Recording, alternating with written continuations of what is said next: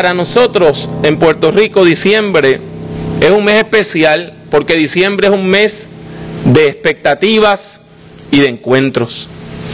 Es mes de expectativa porque esperamos fiestas, esperamos regalos, días de descanso, entre muchas otras cosas. Pero también es tiempo de encuentros, porque durante estas fiestas tenemos la oportunidad de compartir con personas que no vemos a menudo. Y eso trae gozo a nuestro corazón. Y saber que tenemos familiares que pronto van a llegar, que están estudiando o trabajando en los Estados Unidos, nos llena de alegría. Es verdaderamente un tiempo de fiesta. Y déjeme afirmar, permítanme afirmar, que los seres humanos necesitamos expectativas para vivir. Necesitamos tener algo que esperar. Necesitamos saber que el futuro va a traer algo distinto. Necesitamos saber que el mañana va a ser distinto al día de hoy. Necesitamos esperanza para vivir. Y si necesitamos esperanza en tiempos ordinarios, en los tiempos de crisis, es cuando más necesitamos esperanza. En los tiempos de crisis necesitamos la esperanza más que el aliento, más que el alimento y más que el vestido. Los tiempos de crisis los tiempos de crisis nos agotan emocionalmente, drenan nuestras fuerzas físicas, mentales y espirituales. Cuando usted está en crisis, usted duda de todo, de todo. Duda de Dios, duda de la iglesia, duda de su familia, duda de su pareja y duda hasta de sus propias fuerzas para poder sobrevivir. En tiempos de crisis, Pensamos que nunca vamos a poder salir del hueco donde hemos caído. Tercera parte del libro de Isaías, donde se encuentra el texto que leímos hoy, describe tiempos de crisis. La tercera parte del libro de Isaías se encuentra del capítulo 56 al 66. Y se cree que esa parte del libro de Isaías fue escrita en un momento particular de la historia de Israel, cuando los judíos habían regresado de Babilonia a Jerusalén, a Judea, a la tierra santa. Y eso que debía traer alegría al corazón, trajo tristeza, porque ellos encontraron su tierra desolada, su gobierno en manos de extranjeros, y Jerusalén, la capital, destruida. Por un lado, regresar a casa había sido una bendición, pero por otro lado, regresar a casa era un gran desafío. Y los tiempos de crisis presentan siempre un doble desafío. Por un lado, ¿Cómo vamos a sobrevivir la crisis? Ese es el primer desafío. Pero por otro lado, ¿cómo vamos a reconstruir lo destruido durante la crisis? La destrucción duró un minuto. La destrucción dura poco tiempo. La reconstrucción dura mucho tiempo. Si sobrevivir es difícil, reconstruir es más difícil todavía. Un fuego dura unos minutos. Una operación dura unas horas. Un huracán pasa en un día. Pero restaurar lo quemado, recuperarnos de la operación, reconstruir nuestras casas, eso no se hace en un ratito toma semanas, toma meses, toma años. Y debe quedar claro que para enfrentar ese proceso de sobrevivencia y reconstrucción necesitamos esperanza. Ese es el combustible que mueve el corazón del ser humano, la esperanza. El saber que vamos a poder reconstruir. Porque si estamos convencidos que no podemos, a terminar el proceso. Y es por eso que la Biblia, es por eso que la palabra de Dios es tan importante para nuestros corazones. Porque allí encontramos esperanza. Cuando usted va al capítulo 61 del libro de Isaías y lee los versículos del 1 al 3, encuentra que Dios llamó al profeta y le dice que se presente como portavoz de la esperanza. Le dice que anuncie un mensaje de liberación para todo el pueblo. Y el texto es bien hermoso. Yo se lo voy a leer en la Reina Valera contemporánea, pero no importa la versión que usted utilice, el texto conmueve el corazón. La palabra de Dios dice, el Espíritu de Dios, el Señor, está sobre mí. Sí, el Señor me ha ungido, me ha enviado a proclamar buenas noticias a los afligidos, a vendar a los quebrantados de corazón, a anunciar libertad a los cautivos y liberación a los prisioneros a proclamar el año de la buena voluntad del Señor y el día de la venganza de nuestro Dios, a consolar a todos los que están tristes, a alegrar a los afligidos de Sión, a ponerles una diadema en lugar de ceniza, perfume de gozo en lugar de tristeza, un manto de alegría en lugar de un espíritu angustiado. Y se les llamará robles de justicia plantados por el Señor para gloria suya. El profeta comienza con una afirmación audaz. El Espíritu del Señor está sobre mí.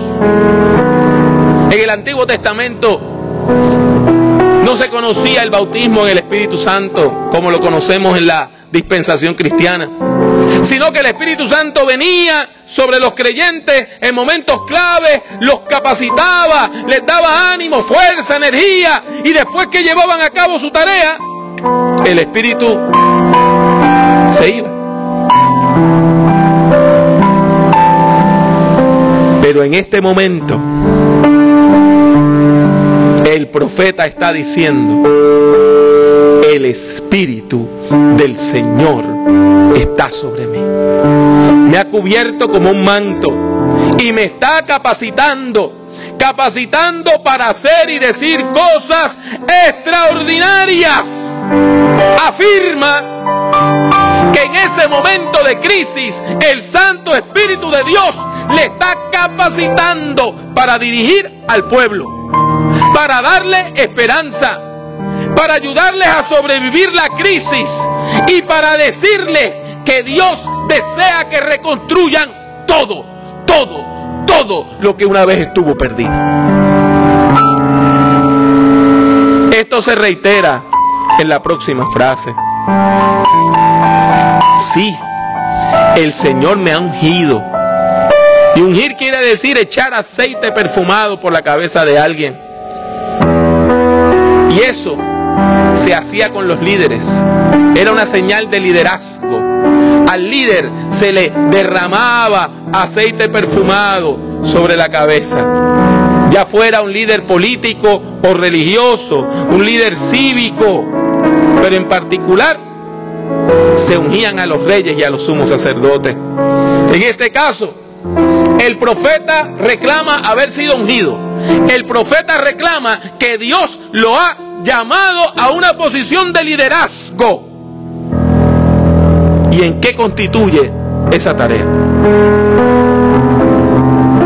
Él dice, Dios me ha llamado para ser un líder en la proclamación de la buena noticia.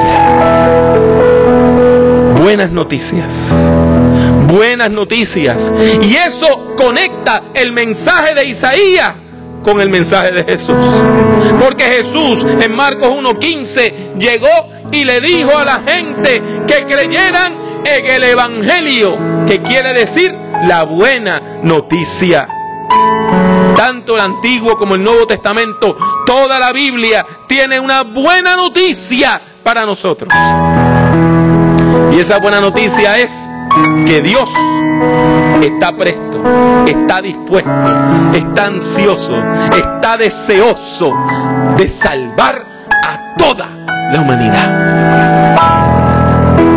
La tarea de predicar las buenas noticias tiene muchas vertientes, vertientes que no podemos explorar a profundidad.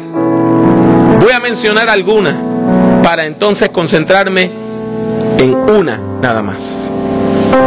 La buena noticia, la predicación de la buena noticia, incluye proclamar buenas noticias a los afligidos. Incluye vendar, sanar, curar a los que tienen el corazón roto. Incluye anunciar libertad al que estaba cautivo. Liberación al que estaba prisionero. Incluye anunciar que ha llegado un año donde Dios va a tener buenos deseos y buena voluntad para con nosotros. Pero también ese año de la buena voluntad de Dios para el justo es el año del juicio para el injusto. Y aquel que ha estado matando y destruyendo tendrá que darle cara a su Dios. Pero yo quiero, yo quiero concentrarme ahora en la quinta vertiente. Consolar a todos los que están tristes. Consolar al que está triste. Alegrar al afligido. Y para comprender esto, es importante que nosotros entendamos que en el antiguo Israel, cuando una persona estaba triste, lo demostraba. Había señales del luto. Se hacían ropas con tela de saco que rasgaran su piel y mostraran externamente cómo se sentían por dentro. Tomaban cenizas, cenizas, el símbolo de lo destruido, y se las echaban por la cabeza. Y gritaban, ¡ay! En hebreo, ¡jeja! Una palabra que nada más escucharla evoca dolor. Y mientras Aquellos que están enlutados, vestidos de tela de silicio y de saco, con ceniza sobre la cabeza, están diciendo, ayes. El profeta entiende que Dios le dice, dile al enlutado que llegó el momento de la alegría. Dios quiere cambiar esa situación. Al que veas triste, le pones una diadema, una corona, el símbolo de la persona que ha vencido en su sien. Esas cenizas cámbiala por un símbolo de victoria. Le dice que en lugar del mal olor de la ceniza, del olor a lo quemado, le dé perfume de gozo. Perfume de gozo. Perfume de gozo que limpie la tristeza que les embarga. Y que en vez de que estén vestidos de tela de saco, que coloque sobre ellos un manto de alegría. Y que ese manto de alegría consuele al espíritu angustiado. Encuentran esta palabra hermosa, hermanos y hermanas. ¿Qué es lo que Dios quiere para nosotros? Gozo. ¿Lo puedes repetir conmigo?